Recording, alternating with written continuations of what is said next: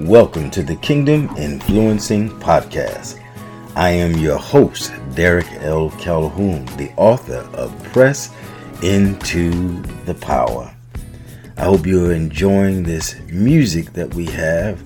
Uh, this song is called Miracle from Sylvia Jones' latest music project, which is available online wherever music is sold or streamed, or you can reach out to her on her website, www.sylviajones.com, helping you experience God's presence through contemporary worship. Listen, uh, before we get started today, I want to bring you just a quick note from our sponsor, Distinction Ink. Do you need custom t shirts or hoodies? Look no further than Distinction Ink. From screen printing to embroidery, Distinction Ink provides high quality apparel and promotional items with stress free customer service. Distinction Inc. also provides competitive pricing, especially for nonprofit organizations and churches. If you have any upcoming projects, they would love to earn your business and exceed your expectation. You can request a quote by visiting www.distinctioninc.com. Distinction Inc. We deliver results that make you say, wow. All right, let's get ready for the Kingdom Influencing Podcast. You have tuned into the Kingdom Influencing Podcast. I'm your host, Derek L. Calhoun. I pray today that this podcast reaches the people in whom God intended it to reach. In Jesus' name, amen. Hey, today I want to do something a little different. I want to read some pages of a book that I believe are impactful not only for future times, but are impactful for this season right now. This is a season that I believe God is calling the body of Christ to overcome sin and the wicked one through the power of God that is within us. So I want to read something called The Press and the Bed. The Press and the Bed. It's actually chapter 11 of my latest book, Press into the Power, a journey to healing and breakthrough. Let's get into it. The decision to press. God is calling the church to press into Him for forgiveness of sins. The pressing in or fighting past all hindering obstacles will release spiritual healing and power. We need forgiveness of our sins to be able to carry out our assignments with the freedom and the power that flows with ease through those who have clean hands and a pure heart.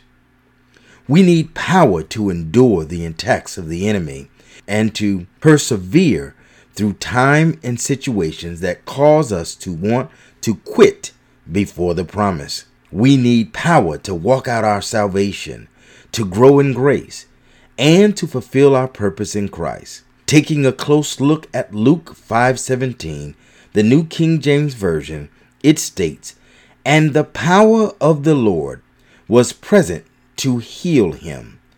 We often seek the face of God for presence and things. However, in this dispensation, we need the healing and forgiving hand of God. We need His healing powers working in us and through us, or we will not survive. We have to be the joints that supply one another's needs. Ephesians 4:16 King James Version. The enemy attacks our minds daily because it's the foci of decision making, the center of decision making. He uses the twin towers to work our minds over. He knows that it is very difficult to make good decisions when we are frustrated. The twin towers of disappointment and discouragement are like a one two punch to the gut. Disappointment always opens the door for discouragement, and we have to guard against these foes that attack the mind intermittently. Symbolically, our minds are being saturated with the flesh, associated with the porch that was outside of the holy place. The porch in the days of the Temple of Solomon was the place and steps that led to the holy place. The porch in the days of the Temple of Solomon was the place and steps that led to the holy place. If the doors were open and you stood on the porch, the altar of incense representing the prayers of the saints would be directly in front of you. From the same position, the altar of sacrifice would be behind you to the right, representing the place where the flesh of animals were sacrificed for remission of sins. The porch then can take on the symbolic posture of being the place of decision. Either I go into the holy place and inhale the sweet and savory fragrance of His presence, or I stay out on the porch and inhale the putrid smell of burning animal flesh. Similarly, God allows us to make the choice daily. We have to choose between the things that please the flesh and the things that please God. Between the flesh and the Spirit. If you are going to press into the presence of God, you cannot have both. You have to make up your mind. We are constantly being bombarded by the media and social media platforms, which have become like a surrogate church, consuming inordinate amounts of time and brain capital. The enemy is trying to make us think that we will be paralyzed in our current situations and predicaments forever. He has tricked the saints into believing that nothing will ever change. So we need forgiveness to free our minds of sinful thoughts, habits, and inhibitions. Forgiveness will loose or release the healing power of God. We are going to have to develop some new spiritual habits. Like the paralytic, we are going to have to press past the crowd. You know that story very clearly as it is written in Matthew 9 1 through 8, Mark 2 1 through 12, and Luke 5 17 through 26. So we're going to have to develop some new spiritual habits. Like the paralytic, we're going to have to press past the crowd. Our past is in the crowd. Our friends are in the crowd. Delay and disappointment are in the crowd.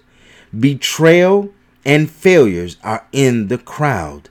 Time is in the crowd screaming, It's too late. Doubt in the crowd yelling, Don't even think about it. Haters are in the crowd. Negative thoughts are in the crowd along with doom and gloom. Religion is in the crowd. Yes, we have been approaching God the same way, praying the same prayers, and expecting different results. That repetition that used to be a fresh anointing is now stale and it reeks of religion.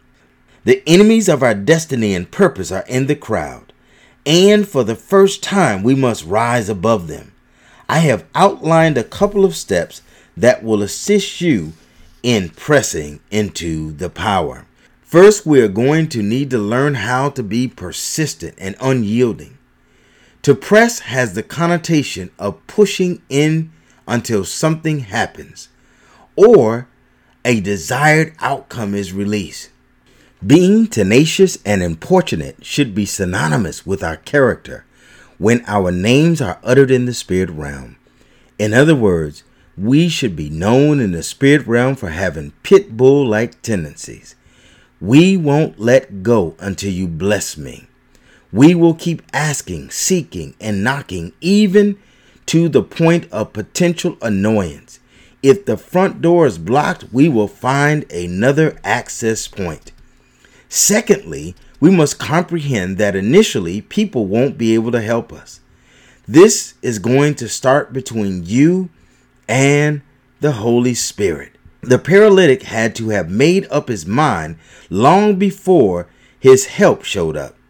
You will be alone and misunderstood for a season. However, do not languish in discouragement. We have a guarantee that the Spirit shall prevail.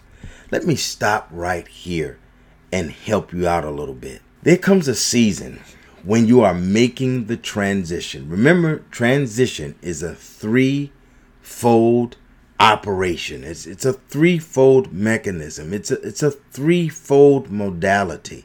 And so what am I saying? In order to make transition, to not having the same friends or the same crowd around you, something has to stop. When something stops, God will bring you into a season of obscurity and you will be alone intentionally. There's something that I like to call divine obscurity, where God wants to get you alone so he can remake you, remold you, and reshape you. Then there comes a period where you make the adjustment to this, the neutral zone. It's the time where you are uh, grappling with your spirit, grappling in your head, grappling in your mind. You're grappling with uncertainty. You're trying to figure out what is going to be the end outcome of this loneliness or this seemingly lonely period. But let me tell you something. When you come out on the other side of this, God will have retooled you, refilled you, remade you, and prepared you for the next leg of your journey. So don't be afraid to be alone. So getting back into into the book, it says this the paralytic had to have made up his mind long before his help showed up. You will be alone and misunderstood for a season. However, do not languish in discouragement. We have a guarantee that the Spirit shall prevail. He will engulf you like a lava in a cocoon until a new you emerges. The Spirit will engulf you It'll wrap you in a cocoon until a new you emerges. When you emerge from this place of transformation, you will have obtained the level of spiritual maturity that allows you to pursue your purpose. So don't be afraid to be alone for a season. If you study the word carefully, most of the characters that God used in the Bible suffered through a season of obscurity. But obscurity will give way to the purposes, the destiny, and the glory of God. Just hold on. Who's carrying your bed? The bed that must be carried represents your purpose, your problems, your promise, and vision. Oftentimes, people think that when you are in pursuit of the will of God, that all of your problems and situations must be in order. Quite the contrary. You will have to work on solutions to these situations and problems while simultaneously pursuing the will of God. In fact, some of your most polemical problems will fall away as you pursue God's will for your life. That is why it is a press, because this can be one of the most difficult periods of your life. Moreover, as a backdrop, you will still be dealing with the issues of your past that try to tether themselves or connect themselves to your future. In short, you will have to learn to walk away from your past. The time that you have spent there will make it difficult, but it can be done. Remember, your past will never embrace your future. However, once you start on this path to embracing your future, you have to put one foot in front of the other and not look back. Hence, walk out of your past into your future. This will entail developing some new relationships.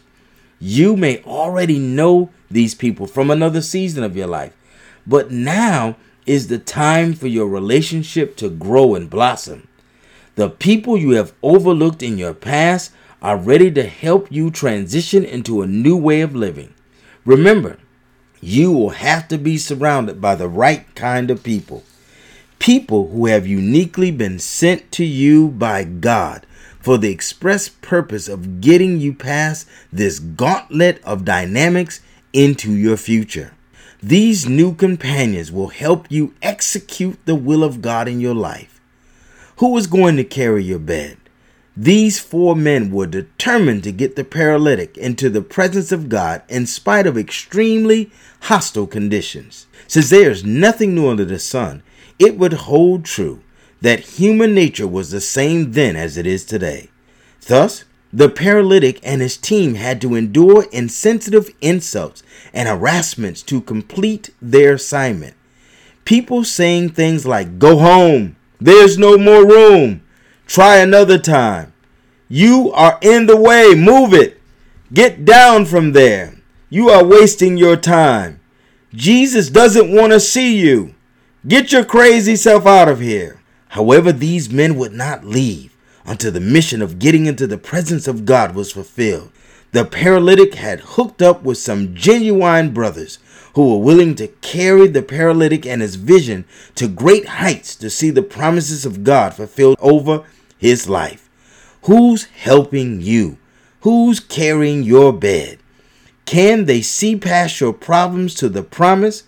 Who is carrying your bed?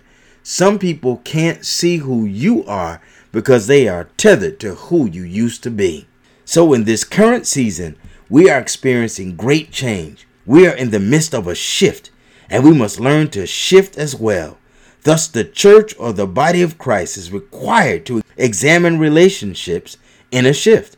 We should start with our relationship with God. Are you on fire or are you just barely getting by? Are you being suffocated by the smoke of religious practices? Make the shift now.